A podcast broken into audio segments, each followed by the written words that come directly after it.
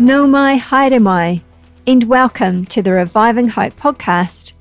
I'm your host, Bronnie Tressler, and this is a place to find Christian hope for mental health challenges. In this episode, I'm speaking with my friend Richard Black, counsellor and director of Mind Health here in Christchurch, Aotearoa. We're going to explore how we can get involved in church in empowering ways through counselling and public speaking, Richard helps people strengthen their thinking so they can be proactive in relationships. He is passionate about helping churches and individuals thrive in life. Kia ora, Richard. Kia ora, Bron. Following on from our discussion about how to find a church, let's talk about how to ease yourself or your family into a new church. I'm thinking especially of people who may not be mentally, emotionally well in themselves. Yeah, like we talked about last time, it's never easy to ease yourself into a church, to, to start a new church, to belong to a new church.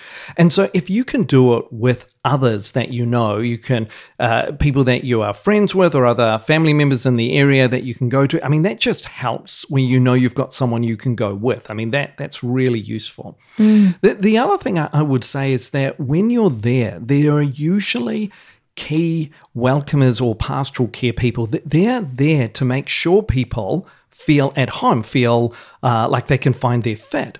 And when you discover who they are, you can d- discover what else is on or what else is available in the church, which is more relational, more social. It might be a small group, it might be another um, activity or community group that you can be a part of. So again, you just start by belonging is key. And if there's some, one of the pastoral care people who you feel like you can trust and open up to, to share with them your needs, your struggles, mm. uh, so that they're aware of how they can help you, because they they usually really do want to help. They they're just unaware of what you might need. Yeah. And so if you felt comfortable enough to be able to open up and share that, so they can provide the resources around you and the people around you who understand and can support you. Yeah, that's really good. I think there's real value in just turning up.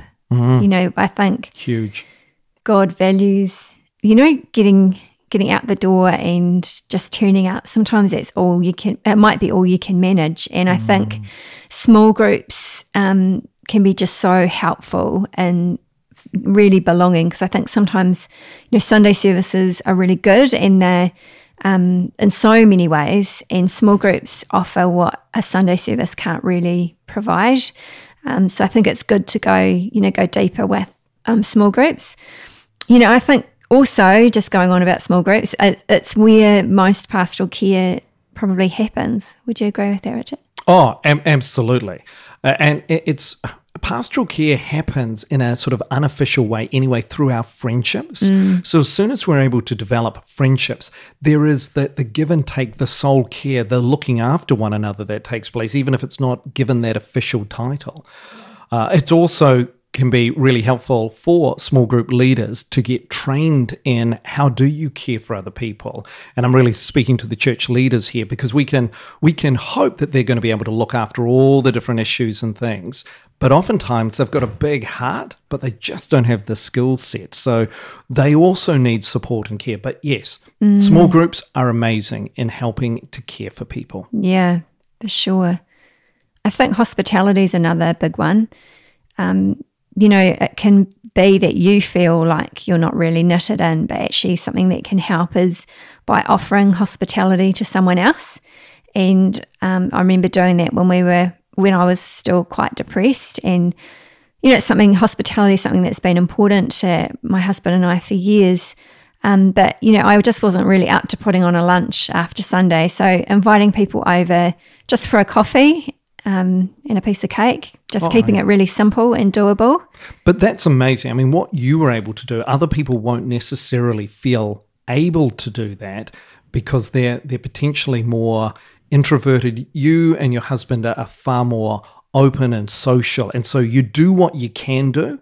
Yeah. Not what you can't. So, like you said, for, for those people who may not be able to put on the hospitality, just turning up yeah is, is huge. For others, where, like you're saying, where you want contact, but mm. you can't put on a big meal and having someone for coffee, great. Break it down to do what you can do that you know is going to feed you and support you in this in this journey that you're on. Yeah, I think another thing is that when you know when your capacity is really low, and I remember being in church when that you know that was the case, and I got the opportunity. Since it doesn't sound like a big opportunity, but um, the kids' church needed help with organising their cupboards mm. and t- testing out the felt tip pens. And you know, as a kid, it's so frustrating when you go from felt tip pen to felt tip yeah, pen. totally. So I was doing something vital in the church.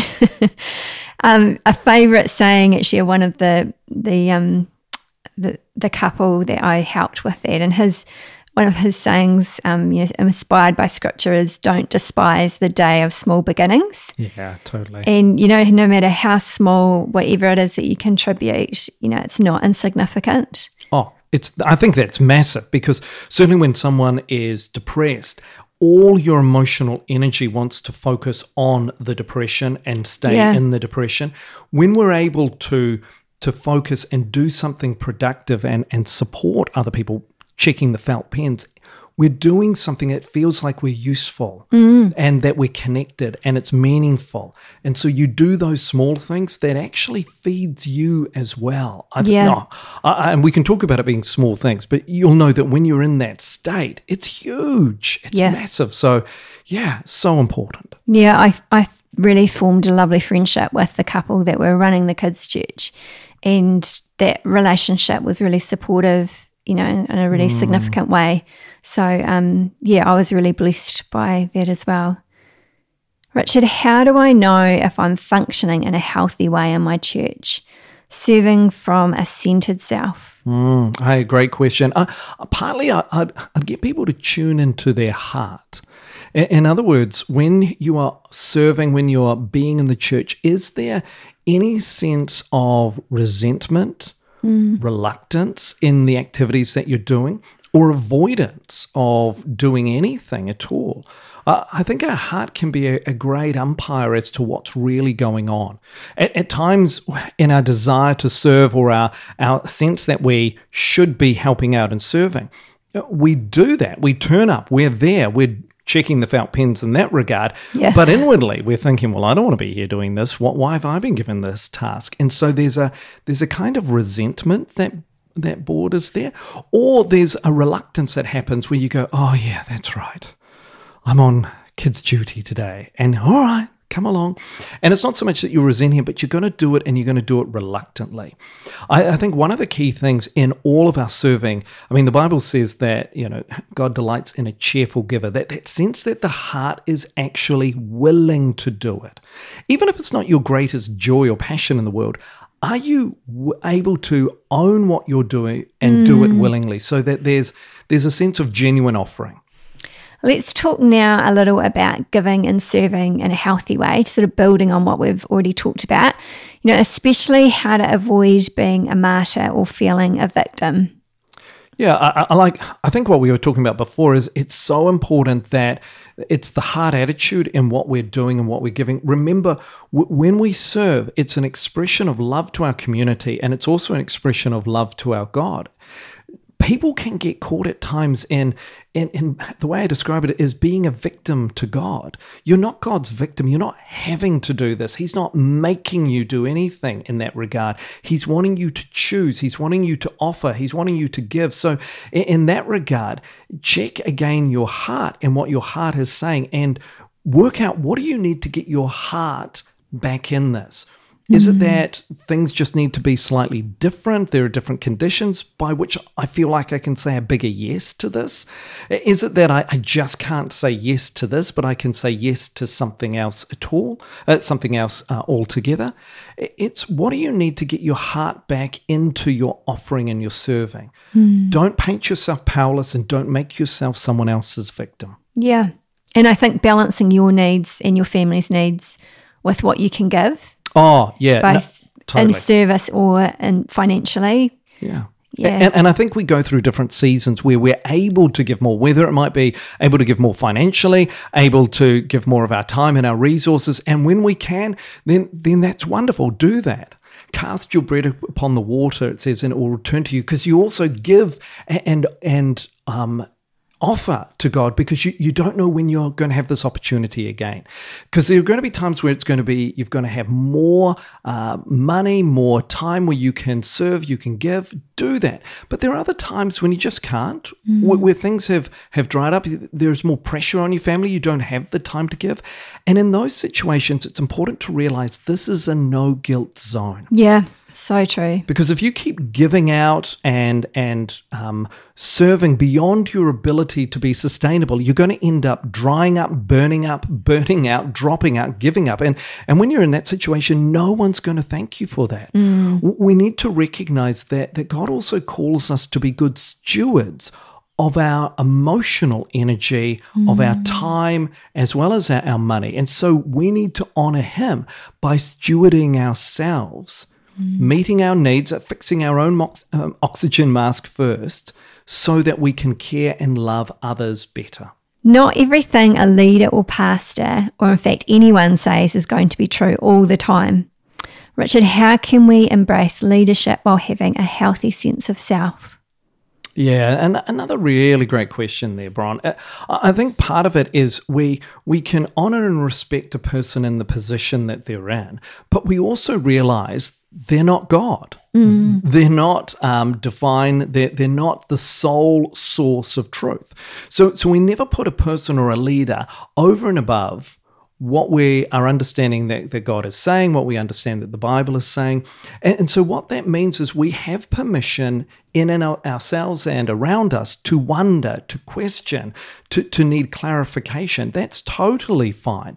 The person we may deeply value, but can certain things come from their mouth that isn't fully true? Sure. Are there things that they would say in their past that they don't quite hold to now? Yeah, quite possibly. Mm. So, in if they're not holding everything they say uh, with a, with an iron fist, nor do we have to hold it with that same degree of mm. of infallibility.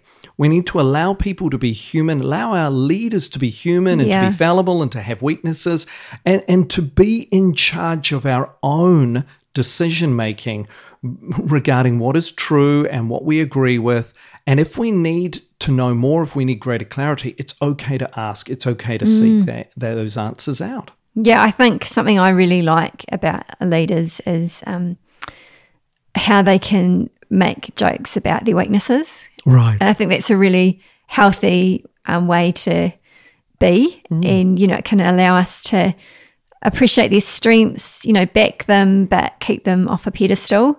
Which is a temptation, I think, sometimes. Oh, a- absolutely, and, and, we can do that in, in one sense because we want to respect or honor the person. But but you would know if anyone puts you on a pedestal, it's an uncomfortable place to be. You've now got to live up to a level of perfection. It'd be much better if, sure, you honored and respected the position that I've got, but you also can see me as a human and you can relate to me at, at that level as an equal. Yeah, it's so good. I think this has been a really great conversation, Richard, and I'll we'll bring it together there for the second part of uh, our kōrero.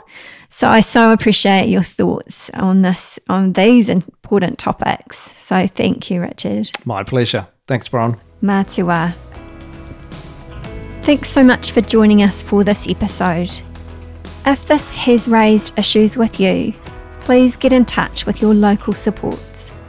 Mind Health have counsellors and other centres around Aotearoa, New Zealand, and they also do online consultations. For more information about Richard and Mind Health, you can visit mindhealth.org. This is also in the show notes. Be sure to subscribe to this podcast for more great content.